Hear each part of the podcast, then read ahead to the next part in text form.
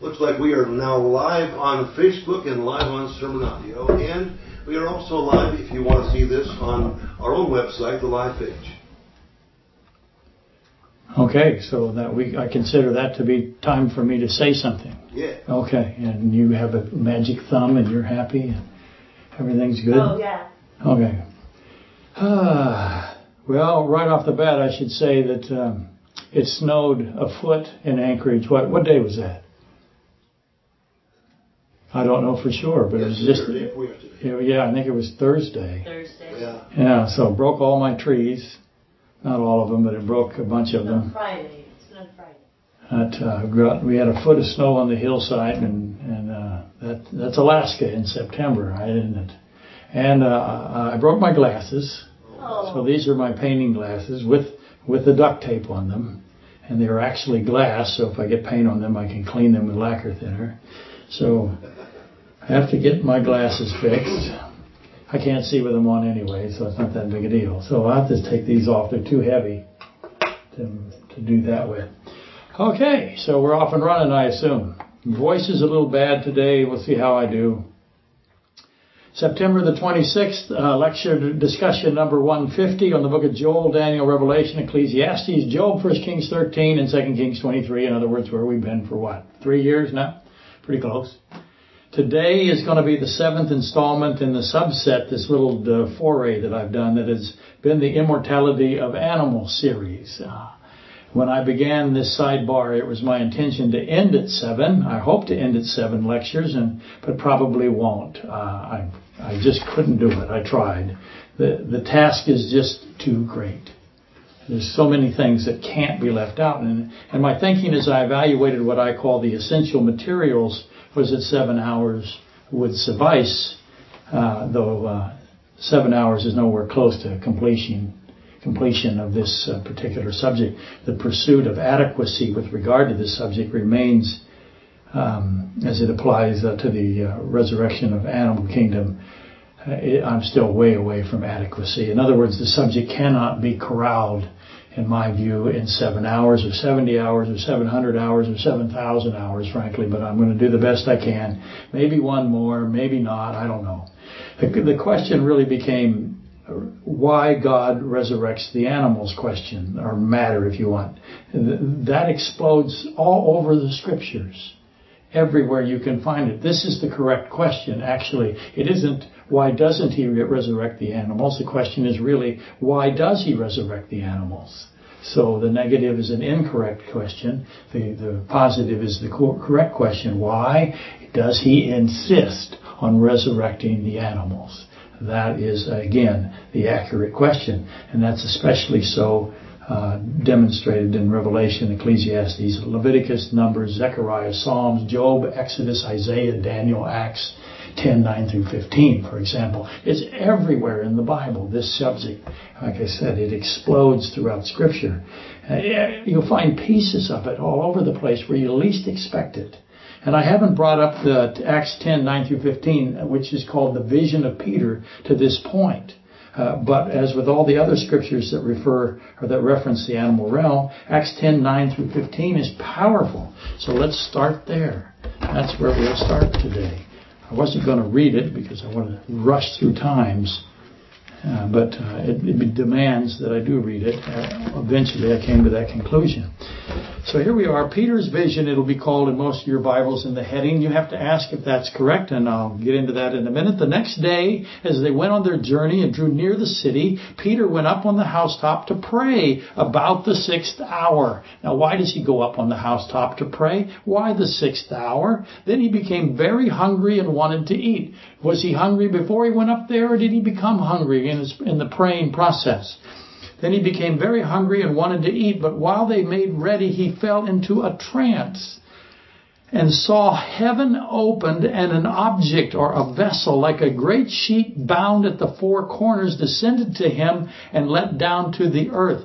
In it were all animals of four-footed nature. In other words, in it were all kinds of four-footed animals, wild beasts, creeping things, and birds of the air, and a voice came to him, Rise, Peter, kill and eat. But Peter said, No. Peter has a habit of saying no to Christ, doesn't he? Not so, Lord, for I have never eaten anything defiled or unclean. That's what he said. Do you believe him?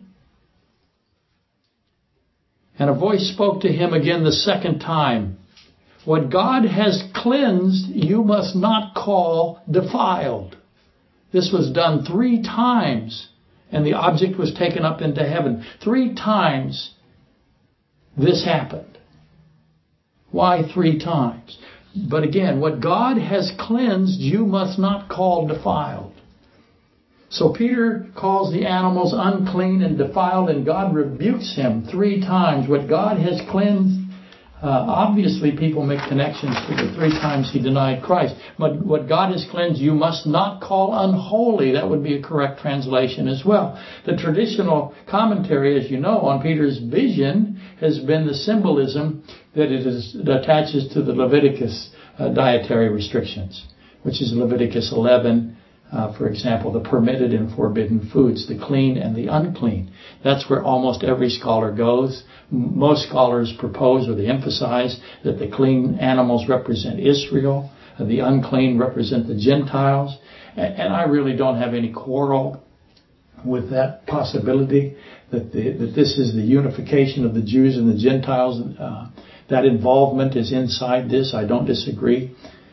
Um, and, and uh, the unification of the Jews and the Gentiles, as you know, that's that's the third of the eleven mysteries. So obviously, it's going to be elsewhere in the Bible. That's Ephesians three three through six. All that said, I think, however, that as is always the case, there's a whole bunch of stuff here. Uh, much more than is being revealed at Acts 10 9 through 15 than just the unification of the Jews and the Gentiles and, and Leviticus uh, permitted and forbidden foods, the clean and the unclean. Uh, the animals are cleansed. He says it three times. Three times this happened. A powerful declaration from God Himself. The animals are holy.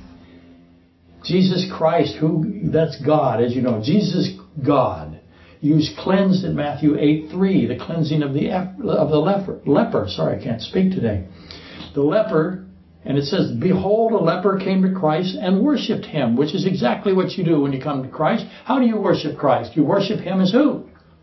As God himself. And that's what the leper did. And the leper says to God in the flesh this fantastic sentence, Lord, if you are willing, you can make me clean. And Jesus, God, touches the leper saying, I am willing uh, to be cleansed, he says. Uh, and there's an important point there that God has a will. So, cleansed by God is to be declared purified. And we know that leprosy is what in this Bible? What is it a symbol of? We all know what it is. I hope we do. It is a symbol of sin and death. And sin and death are synonymous or coupled in the Bible. And God in the Bible uses leprosy as a symbol for sin and death repeatedly. And the cleansing of leprosy is a sign of what? When you cleanse somebody of sin and death, what have you done? What is the doctrine here? That's salvation. The cleansing of sin and death of the leprosy is a is salvation. Salvation is typified typified, I'm sorry, as a pure white clean garment. So when you're cleaned of sin and death, you have a pure white clean garment on you. Uh, Revelation 3:18, 7:14, 6:11. So all the kinds of the animals of the earth were revealed to Peter as being in heaven. Acts 10:15. What's the obvious question there? Acts 10:11. They're in heaven. They have to be let down for Peter to see him, see them. Heaven opens and a great sheet descends. In the sheet were animals, cleansed, saved, safeguarded animals. And obviously, I want to know things now. I want to ask some simple questions. We had a discussion earlier, Dave and I, about whether or not there is such a thing as a simple question in the Bible. Uh, I, I, err on the side of complexity, obviously, and I'm, I'm willing to stand before the throne and say I believe the Bible was incredible, interconnected. It, it it is an amazing, infinite mind that wrote it. That's what I'm willing to say. Obviously, I want to know these things, I want to ask some simple questions. First off the bat is how? And second off the bat is when. How, when did these animals ascend into heaven? Because that's where they have to be in order to be descended in a sheep three times. When were they cleansed? Because God declares, God Himself says, the animals are cleansed. Clearly, Acts 10, 11 through 15 is bound. It's conjoined to Ecclesiastes 3, 18 through 22, where we've been for all this time. Ecclesiastes 12, 7 as well, and, and it should be investigated alongside of Ecclesiastes 3, 18 and 22. And the most obvious of the obvious questions is, of course, are these resurrected animals? And the answer is what? Yes. The answer is yes. These are resurrected animals. So the question begins again. I feel like a, a five year old. When were they resurrected? Well, for that we'll have to see. Here's the easiest question which answers the previous question. Who resurrected them? Oh my gosh. Duh. How did they get resurrected? When do you suppose the one who is, who personifies, who embodies resurrection, who calls himself the resurrection, he and resurrection are, are synonymous? He calls himself resurrection and life, John 11, 25. He is the resurrection and the life. There is no resurrection, there is no life without him. When, when did he resurrect those, these animals that are in heaven and revealed to Peter in Acts 10 as being in heaven? I want to know. And, and I got it that the annihilationists will clamor and say this was just a vision. That's what they'll say. Just a vision. We don't know, you know, ah, it's a vision. Not to be taken literally. To which I have a response. How complex are the visions that God gives? How accurate are they? How much do they represent the conditions of true events? Uh, why is this a vision? In, why is this vision in Scripture? God puts it in the Bible, in, in Acts 10. That's the Holy Spirit doing this. Why is it in the Bible if it is insignificant? It can't be insignificant. It's not possible that it's in this insignificant because it's in the Bible. There is nothing insignificant in all of Scripture. Amen. So, what about Ezekiel's visions? We throw those out? How about Jacob's vision? God proclaims, He displays what He intends and what He has done. And Acts 10, 9 through 15 is both of those. He is displaying what He intends and what He has already done. That's what He does. Acts 10, 11 through 15 is also tied to Revelation 5, 8 through 14. So I have Revelation 5, 8 through 14, and I have Acts 10. Uh, I'll go all the way to, what did I say, 11 through 15? Let me make sure I get that right. Yeah, 11 through 15. That's what I've been saying. And now I have this thing stuck to me. There it goes. Those are tied together because I have the same pattern, the same thing going over and over and over again. And that is what we've done before. I've said there are three kingdoms. We have an angel kingdom. We have an animal kingdom. And we have a mankind.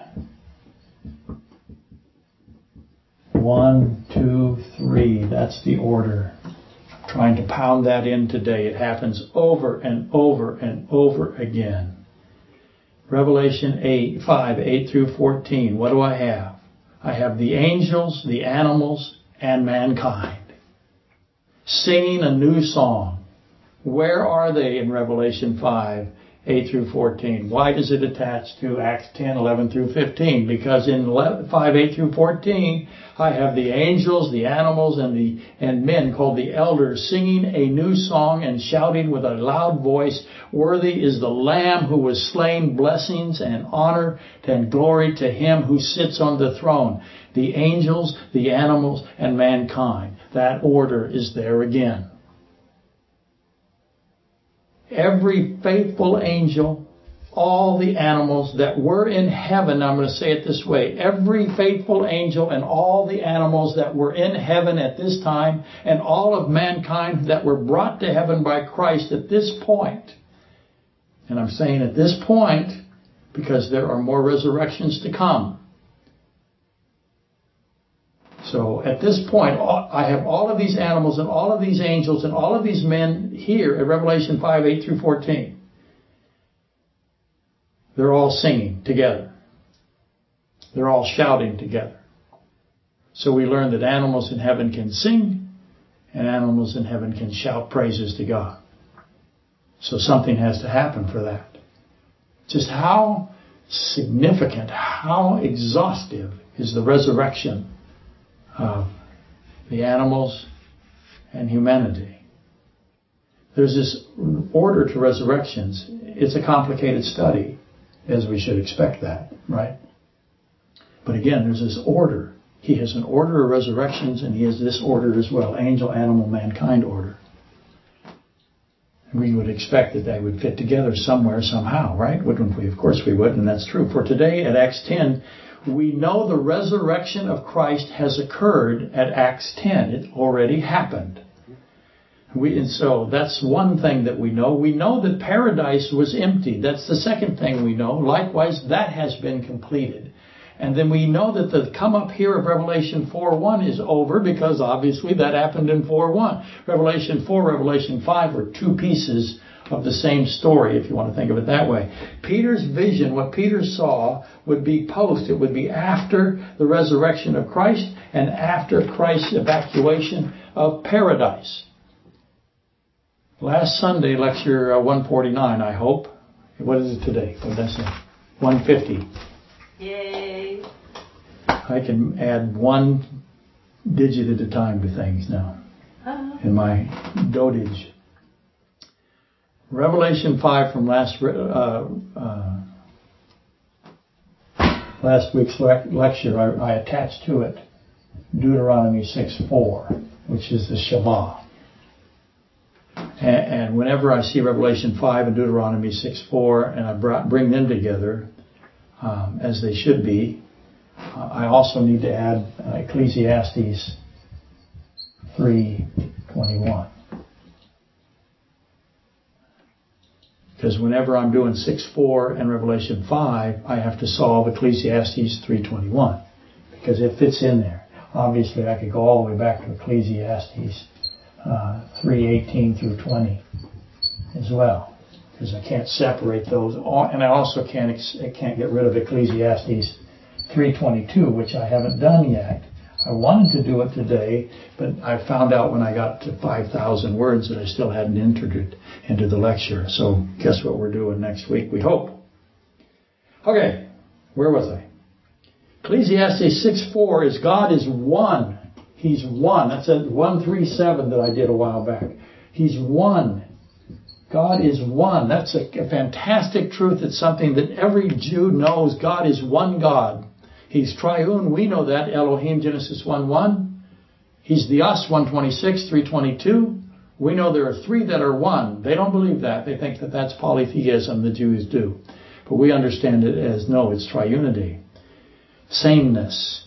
And it is an interwoven yet distinct. I have three persons that are distinct, but I have one God. A very difficult doctrine. I get that. You don't understand it because man didn't design it. Man would never design something like that. So you know right off the bat there's something special here. Okay. God is one.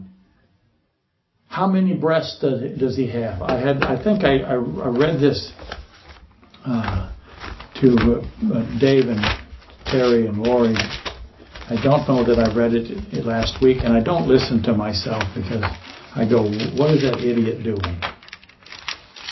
Uh, so I have a tendency to, to not listen to myself. Hang on, let me find it. Here we go. God is one God, Deuteronomy 6 4. He has one breath of life. That's all He's got. He doesn't, we don't have multiple breaths of life from God. He has one breath of the Spirit of life and that's it. But listen to the commentary from this particular Bible that I have. And the commentary is almost always nonsense. Uh, I, I, just can't believe it in, in, this particular translation. I read it because I, it's a large print, but I argue with the, with the commentary the, the scholastic element of it all the time. Okay, this is what it says about 321.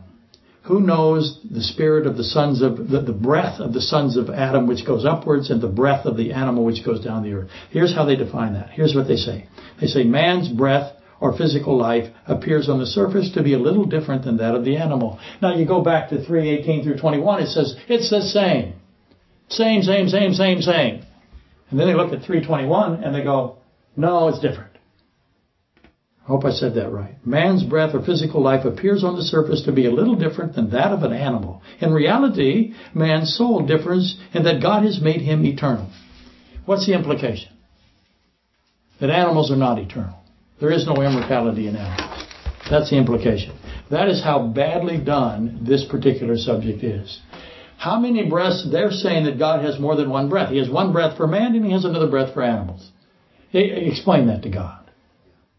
What are you doing? Dissecting your breath. You make one part of your breath to be inferior, and you're going to give that to animals, and part of your breath is going to be superior, and you're going to put that part over here. You've got you, you got bifurcation here, and, it just is ridiculous on its face. But that is the the common position in the church today. Overwhelmingly, it's the common position in the scholastic academic uh, uh, realm, if you want to call it a realm.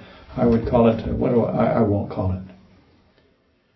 Okay, Revelation 5 describes the throne, throne room of heaven. A door has been opened. That's how it gets back to Acts 10, 11 through 15. A door has been opened in Revelation uh, 5. The first voice, like a trumpet, speaks and says, Come up here in Revelation 4, 1. And so John is in heaven instantly, and he is noticing what's going on. I'm sorry, the door opens in, Re- in Revelation 4, 1, not Revelation 5. But in Revelation 5, that's where he ends up in, is the throne room. Come up here, Revelation 4.1. John again is in heaven instantly here. And some might say instantly would be like a twinkling of an eye. 1 Corinthians 15.52. And in Revelation 4.2, Jesus Christ is sitting, sitting on this throne of heaven, the throne of God. And Revelation 4 introduces the 24 elders who sit on 24 thrones and the four living creatures. And the word for creatures there is Zoa. And here's where the Old King James does something very interesting. It translates those two Greek words every time the same word as beasts. They recognize they're animals. I give them that. Old King James did great there. But they didn't make any differentiation, any differentiation, and I don't know that they should have. We'll have to get to that in, in time to come. But the, in the Old King James translates Zoa as beasts. Revelation 4 7, the word zoon is used four times. And as you know, zoon is the root of zoology, which it, it means animals. And again, the uh, Old King James says beasts every time. The Old King James translates beasts, or zoon to beast also. The New King James doesn't do that. This is New King James, what I'm reading. The New King James translates zoon as living creatures. And I believe that they are more correct. Of course, that would uh, comport or comply with uh, Genesis 120, 121, 124, 128, 130, and 722. Yes? That might have had to do with uh, one of the translators of the New King James, which, as you know, he did Genesis, mostly, uh, his translation was Genesis, but uh, that's Dr. Henry Morris. Yeah. Dave points out Henry Morris's contribution to all of this process, and he's absolutely right. Henry Morris understood uh, uh, in my opinion, as much as I've read. Again, every time I read somebody, the, the, their positions move along. And so you have to read what they wrote at the very end of their uh, theological career, if you will. But in any event, the New King James translates zoon as living creatures, and that again complies with, in my opinion, all of Genesis 120, 121, 124, 128, 130, 122, where they are described as using or being living creatures. But in Genesis, it is not zoon. Of course, it wouldn't be. This is Greek. In Genesis, it is ruach. And it is nefesh. And then, then it is shah. And, uh, and it is, see, you'll see it this way. Uh, you'll see it this way. Uh, and you'll see it this way. But the pronunciation has this breath element. All of them have a breath element. So that's what the old King James, I'm sorry, that's what the uh, Genesis Hebrew says these animals are. And describes humanity 2.7 exactly the same. And does the same thing in Ecclesiastes 3.18 through 20. So, living creatures is absolutely correct. And the old King James uses living creatures at 120, 121, 128, 130. So it's doing the same thing in Revelation 5 as it does in Genesis 120, 121, 128, 130. So placing Revelation 5, you should do that alongside of Genesis 1. You're reading Genesis 1, then you've got Genesis, or you got Revelation 5. Put the Greek with the zoon to the Rah, Nefesh, Ha, Ha, or Shah, Shaya, whatever. I've heard it's pronounced so many times now, I'm not sure which way is the best. I have a tendency to, to gravitate to this one because this one and this one and this one all sound similar to me. But I, I recognize the other one is also there. So, again, place Revelation 5 alongside Genesis 1 and you will see the same depiction of the animals. That's why they're there together. Animals, all animals are described in Genesis 1 and, Gen- and Revelation 5 as immortal and resurrected. As usual, that's basic math. You take all of these pieces, these are all numbers. You want to think of them as numbers, 1, 2, 3, 4, 5, 6, 7, 8, 9, 10, and then you got all these numbers over here, and you just put them all together in an equation, you're going to find out that they're saying the same thing over and over again. Last Sunday, I attempted to emphasize that Revelation 5, 11 through 14 is reiterative. In other words, it's duplicative of Job 38, 7, Job 38, 12 through 15, and Genesis 1, 20 through, oh, that should be 42, 12 through, instead of 38. Should be 42. I'm pretty sure. So Job 38 through 7 and Job 42, 12 through 15. And Genesis 1, 20 through 31. The angels saw in Job 38, 7 and sang and shouted for joy when the foundations of the earth were fastened. And I believe, as you know, if you've been with me for any length of time, you've listened to anything I've said, that Job 38, 6 through 7 brings information to Ezekiel 28, which is Satan in the mineral garden. And Isaiah 14, which is the, the I wills of Satan. He will become like the Most High. He will ascend over the angelic realm. He will get to the high mountain of God. He will be like God. And of course, that's Genesis 1, 1 through 19, the first four days. All of that fits together. That's the why of the darkness in the waters of Genesis 1, 2 through 9. Why is the earth dark and why does it, is it covered with water? I believe, as you know, that that is connected to Job 38, 6 through 7 and Ezekiel 28 and Isaiah 14. And so uh, now I have the gathering of the waters, the fifth day. Um, so I have the first four days, and then it comes this gathering of the of the waters at the end of the fourth day. And the fifth day, I might have said that goofy. I submit was something of a shock. So I got the four days. I got the darkness separated. I've got all of this singing and shouting of joy, 38.7, and Job. Uh, and then at the end of that, I have the gathering of the waters. The waters are no longer in a dominant position all over the earth separation of light and darkness, separation of the waters from the land, right? So that separation, that dividing is occurring. And then we have the fifth day. And I think the angels were all singing and happy and jumping up and down. And then the fifth day comes. And I think the fifth day was a shock. Because God did something that they did not expect, in my view. Again, he has his order. One, two, three, four, five. Five is a departure from one, two, three, and four. What did he do on day five? What he did then was this the breath of the Spirit of life of God, the Ruach, the Nefesh, the Haya. If I said that right, I apologize for being ignorant Gentile. So that's what he did. Animals were created with the breath of God inside them. And the angels saw that. And, and I think it would be appropriate uh, to consider the response of the cherubim specifically For example, I have a description of them in Ezekiel 1, 4 through 28. When all of a sudden they see created, what did they see? They saw lions and ox and eagles and man eventually. And I went, what is this? Because we are what? Cherubim are lions and ox. They have the face of a lion, the face of an ox, the face of an eagle, and the face of a man. And all of a sudden, these things, as I mentioned before, are individualized. They are separated out of the cherubim and made by God, and He puts His breath of life in them. He breathes it into them. And that resurfaces, all of this resurfaces is something to be considered when we, we compare Revelation 4 with Revelation 5. We have to do that because there's a view that says the four living creatures are the cherubim and the living creatures are the animals. So they're separated there. Now some people, You'll find wonderful theologians that say, no, they're all animals. Everything in Revelation 5 is an animal. There are no cherubim there. But the cherubim are described very much uh, in Ezekiel 1, 4 through 28 as they are, as something is in Revelation 5. Anyway, so we're going to have to compare Revelation 4 Revelation 5 with Genesis 120 uh, through 131, the fifth and sixth days.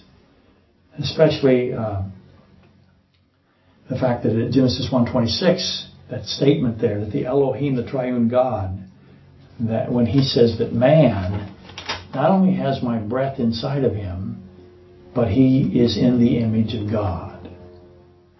And as you know, it is my position that the angels were stunned there also. This was a concussive event to the angels. They were blown away here. I want you to think about that for a moment. Animals, rah, nefesh, hara. The breath of God is inside them. They have flesh, they have blood. They resemble somewhat the cherubim. Then Adam is formed, and Adam also has the same breath of God as the animals. Genesis 2 7, Ecclesiastes 3 19, Ecclesiastes 12 7. So he does it to animals. Then he selects out a man. He does it with the man. And then he also says, man, before he does any of that, man is in our image. And man has also flesh and blood. But again, Adam is in the image of God. I think that was an explosive thing to say. That's the old boom shakalaka.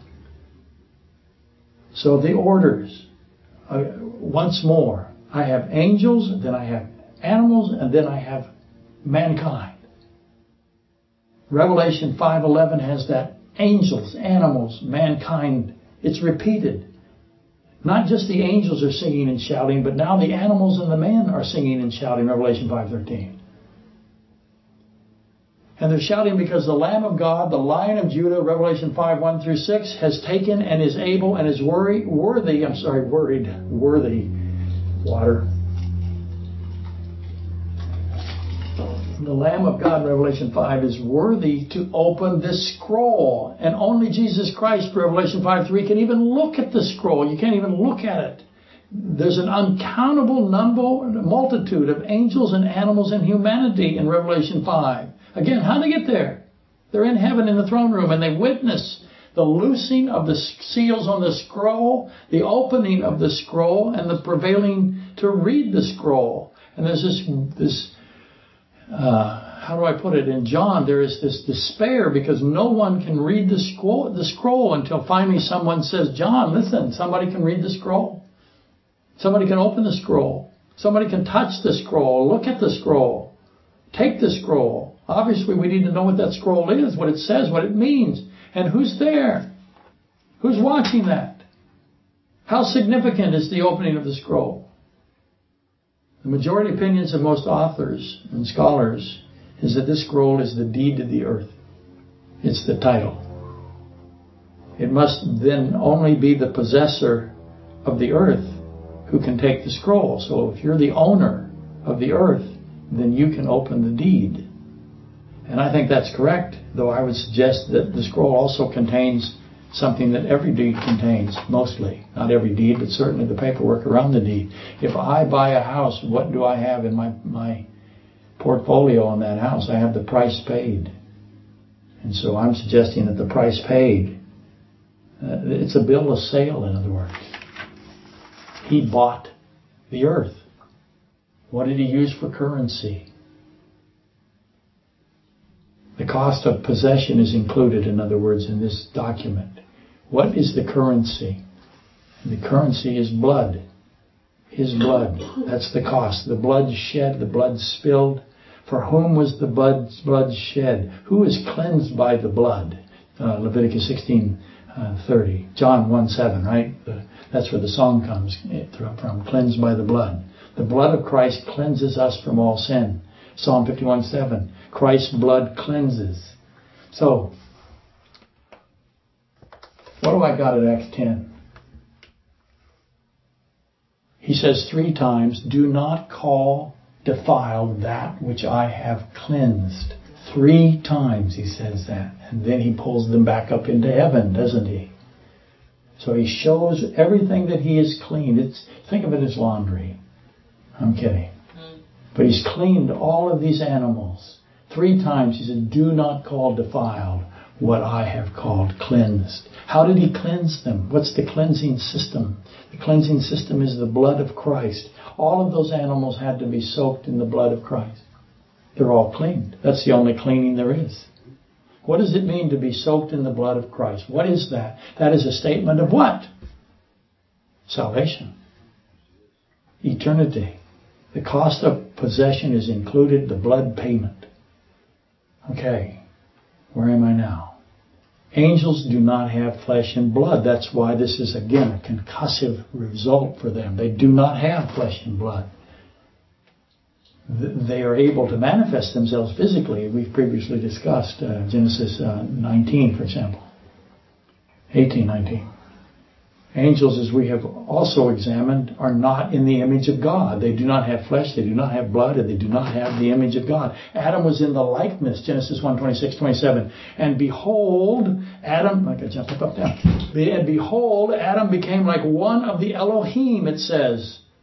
And that again, uh, that's repeated in, in Romans 5.14. Adam is a type of Jesus Christ. He became like one of the us, Genesis 3.22. In Genesis 3.22, you got to meditate on that. Behold, Adam has become as one of us, like one of us.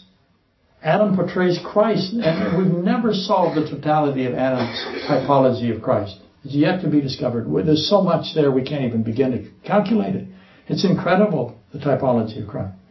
Adam's likeness is certainly uh, his appearance, his form, his physical structure. He shares that with Christ in some regard. I think that Genesis 2 7, the breath of God comes into the arena here. Christ breathed into Adam and the animals his breath, his breath of the Spirit of life. Remember, there's only one breath of the Spirit of life. And, he, and that went into the animals and it went into Adam. And, this, and the angels watched this. What were they thinking? And Christ is described as walking in the garden. So I have the Christ puts his breath inside of Adam, and that makes a likeness element, doesn't it? But he also put it inside of the animals. And he does not say that the animals are in his image. They don't look like him. The animals don't. As Acts, as says, they have many of them have four legs. So Christ is described as walking in the garden, right? That needs to be re- reviewed uh, by us. It needs to be included. All appearances of Christ who is the last Adam, connect to the first Adam. Because he declares Adam to be in his image. And walking is a restriction of gravity. Uh, angels do not seem to be impacted by gravitational forces. God put himself in a position where he walked like Adam walked. He, he reproduced Adam's uh, physical capability. When you watch Christ walk, you would watch Adam walk. How am I doing for time? Doing good. Did that bell go off because I'm in trouble? Nope. Okay. And all of this leads to the breath of God. Do angels have the breath of God? Does that sound again? It's okay. That's that's Facebook Messenger. Right. I didn't turn the my sounds off of my phone. It's okay. Okay. notification.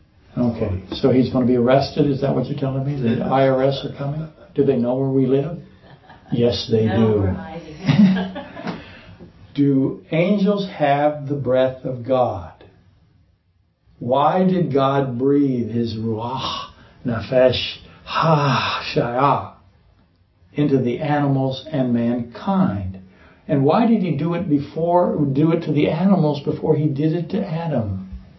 Because He did. What's His reason? You see, if the angels do not have the breath of the Spirit of life, Genesis 7:22, if they don't have that, there's something that we have to we have to work with here. I'm going to pause for a second. I should interject that man and animals are coupled and linked at Genesis 7:23. That's, they say the same thing in Genesis 7:23 that they say in Ecclesiastes 3:18 through 19.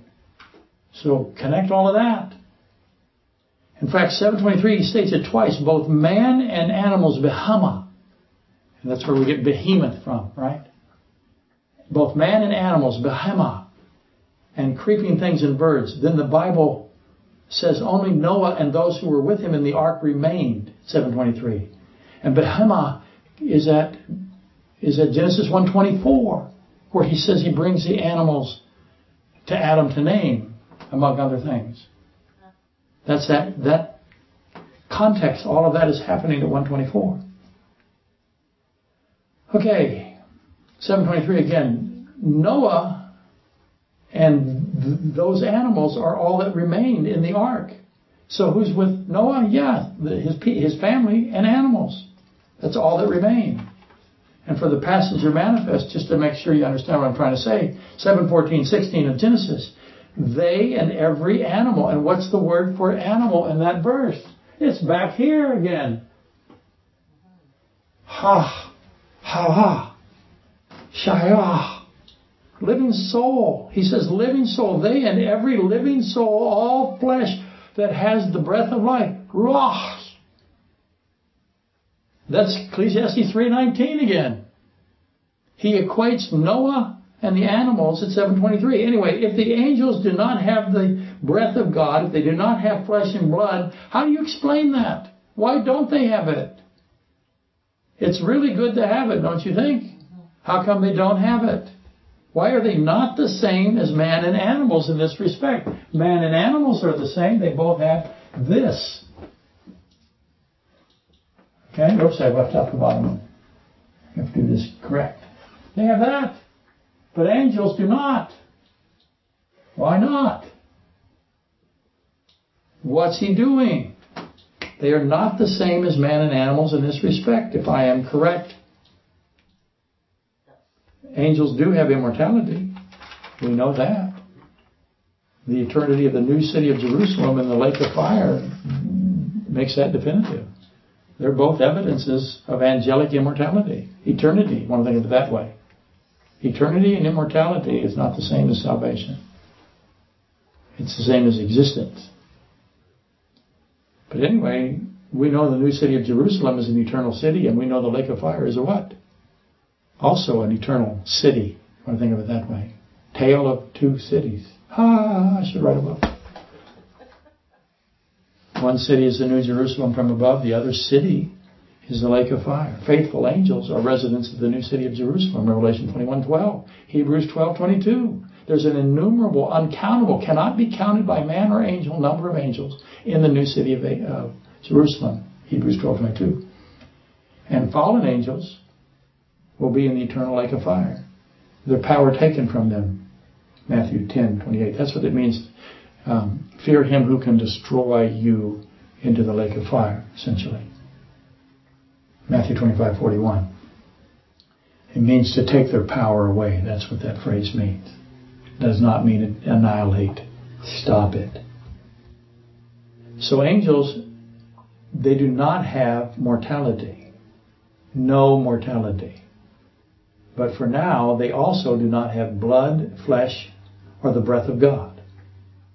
And we'll soon see, I hope, if that remains, because mankind has changed, as I have said recently, and animals have changed. We know that upon resurrection. We have already gone over that.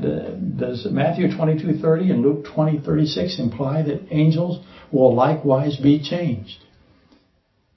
Uh, It would seem to be the most consistent result, in my opinion. Okay, animals, I'm sorry, angels, animals, and mankind, Psalm 148 2. Here it goes again. Do I have Psalm 148 2 up here? No.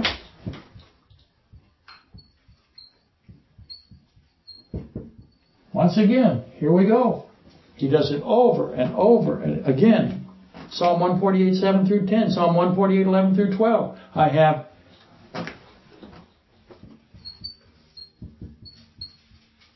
All right, 710, write it down. Yeah.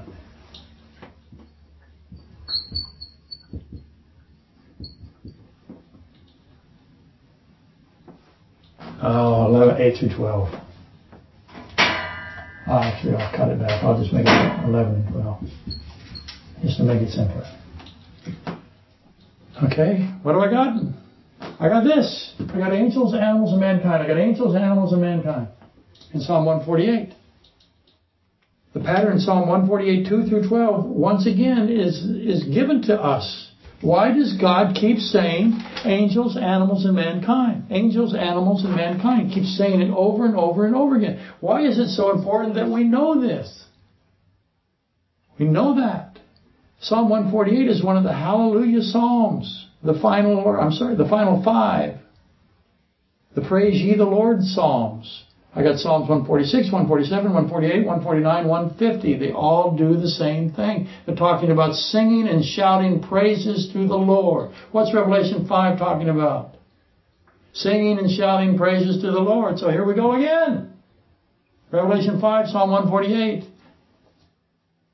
Psalm 148 is demonstrated, fulfilled at Revelation 5, 11 through 14 angels, and they'll say there really aren't any animals in Revelation 5. Well, there's animals in Psalm 148, 7 through 10, and it's exactly the same as Revelation 5, 8 through 14.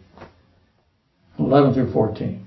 The animals, the, the angels, the animals, mankind in heaven all praise the Lord God. Thank you for the time. I'm doing good. I only got 12, 15 more pages to go. so, tell, Facebook accounts just went off all over. All of them. Everybody said, oh, forget it, I'm going to watch football. Okay.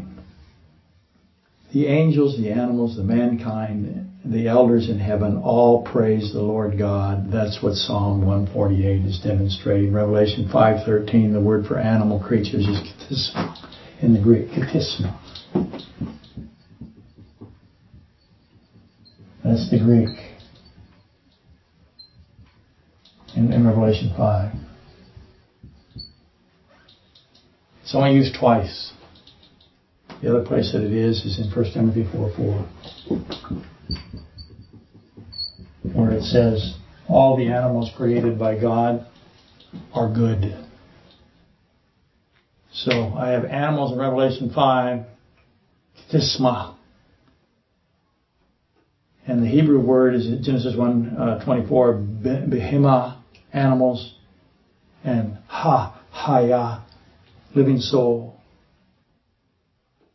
And the living soul animals in Timothy and in Revelation, they're dedicated to God. They're sanctified. Every creature of God is good. They are sanctified, consecrated, blessed, hallowed, dedicated to God. That's what that word means in 1 Timothy 4 4. Again, it's basic math. It's always math, right? Mm-hmm. You collect Revelation 5:13. You collect Revelation or Psalm 148, uh, 10. You collect 1 Timothy 4:4. 4. You collect Genesis 1:24. You put them all together in one little bowl, and you look at it, and what do you got? All animals are in the throne room of God, and they can, and they are dedicated, and they are good, and they are consecrated, and they are cleansed, and they are resurrected. That's what you get. There's no other conclusion. You can't cast out animals. You just can't. Well, you can, but then you'd be what? That's right, an idiot. I'm sorry. Not really. I have a tendency to make fake sorries. I'm just tired of it. It's fatiguing. It's destructive. It's, it's indefensible. And yet it prevails. It's trumpeted. It's celebrated. Drives me mad. Oh, wait a minute, I might have already been mad. mad has multiple meanings, as you know. Yeah. You pick the one that you think is applicable. Animals are in the throne room of God, and they cannot be newly created animals, as some would like to say, to repeat a key truth. Creation ended at Genesis 1:31. Gotta know that. Genesis 1:31 fits in here because what happened in Genesis 1:31 that's the that is the end of the sixth day. That is the very good of the sixth day. He looked at everything and he said it was very good. 1 Timothy 4 four animals are good. Which means the only avenue that remains at Revelation 5:13 is resurrection. There's no other way you can get animals in heaven other than to resurrect them to bring them there living souls.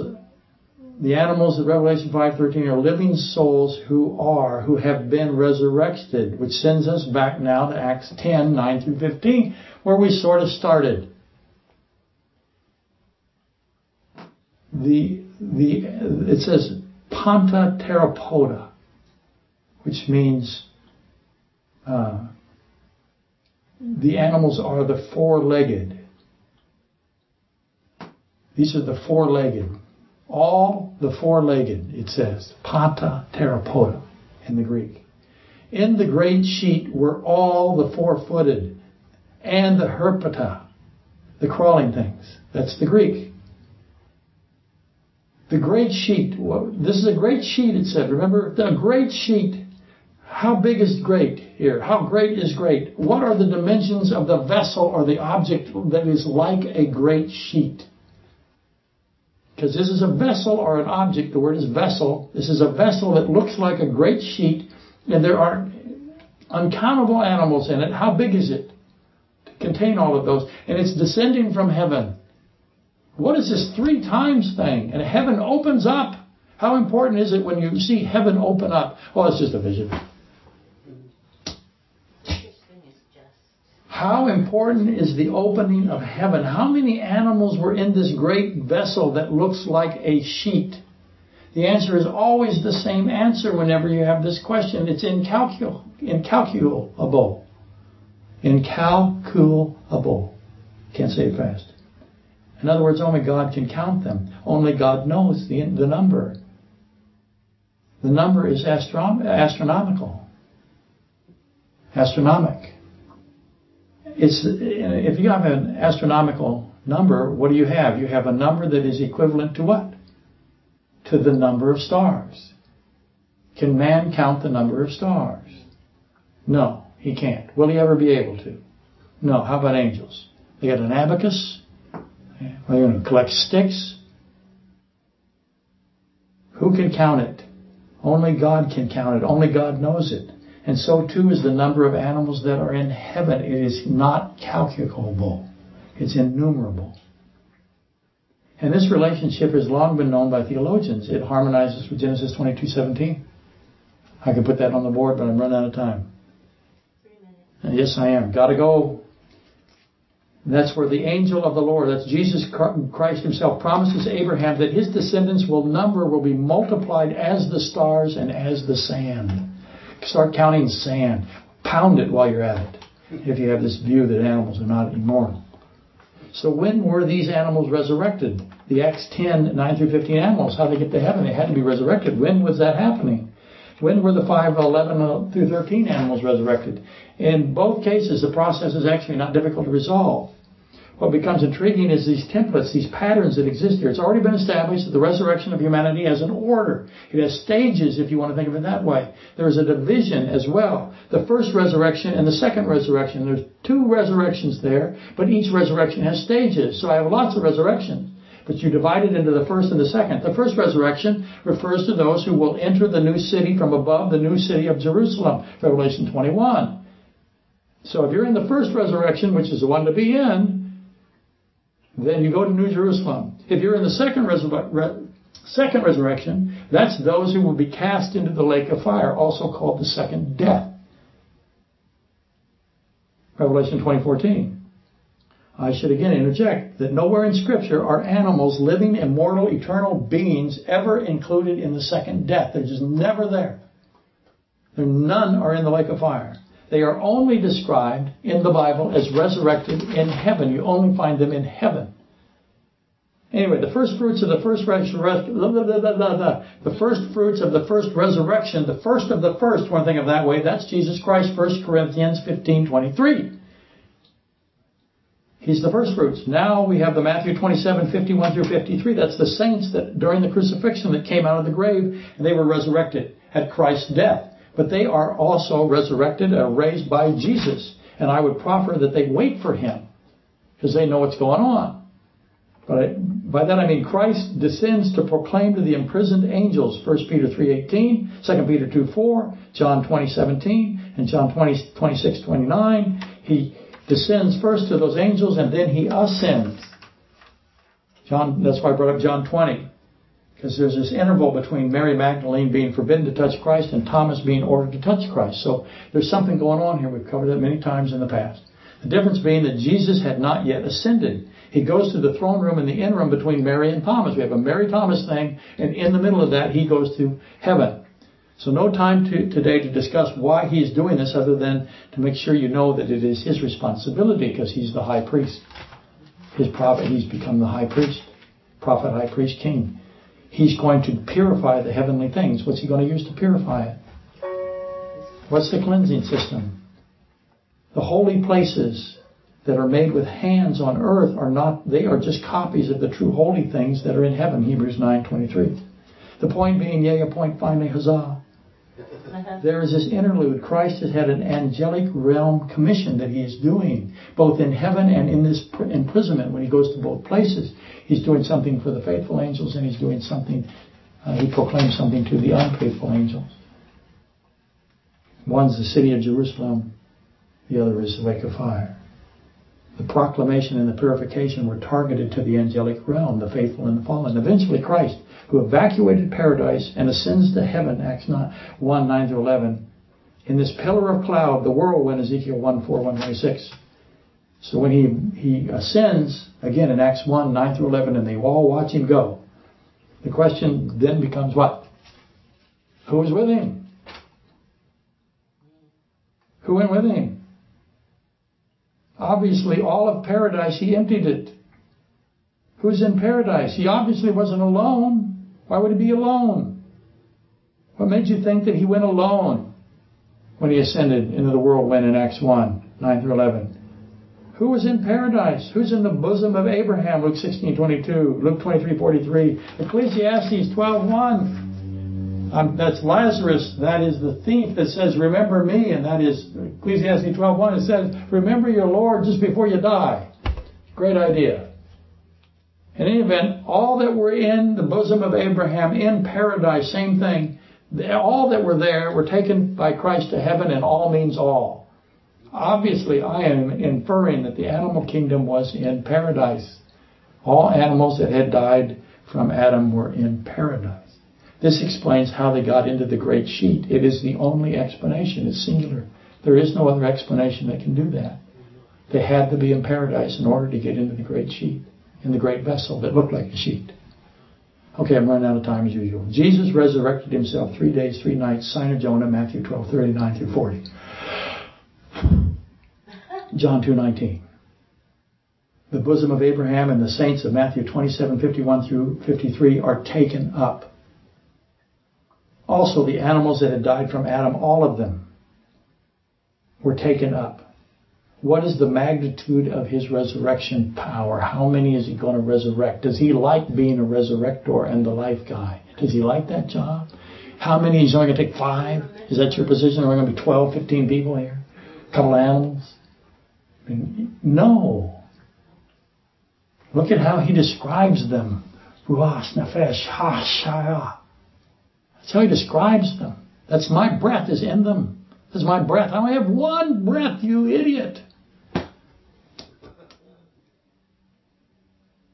How many living souls will he resurrect? Remember, there are two resurrections divided into an order, each one according to their own order. 1 Corinthians 15, 20 through 23. For as in all, as in Adam all die. When he says as in Adam all die, who's died? Who's the ones that die? When he said plants die. Okay. When he says as for as in Adam all die. What's he mean by that? All obviously includes animals. Because animals die. Have you got that? I know it's true. Animals die because of who? Adam. Adam's sin caused the death of animals. So if in all of all die as in Adam, then all live as in what? Christ. Anyway, the first stage of the first resurrection is complete. The, the second stage of the first resurrection uh, occurs in 1 Thessalonians 4.16, Revelation 4. So I have the first resurrection, that is when he resurrects the Old Testament saints. That is when he goes and proclaims. That is when he goes to heaven and purifies. That is when he takes the entire paradise and evacuates it, puts it in a big vessel that looks like a sheet, ascends into heaven in Acts 1. That's the first stage of the first resurrection. There's obviously a second stage, that's Revelation 4.1. That explains how the animals are singing in Revelation 5. Because what comes after Revelation 4? Here's profound truth, Revelation 5. Mm-hmm. And so there we go. That explains the singing and the shouting and the praising. Psalms 146, 147, 148, 149, 150, Revelation 5, 11 through 15. Did I finish? No, not even close. See you next week. Both of you. You're still with me.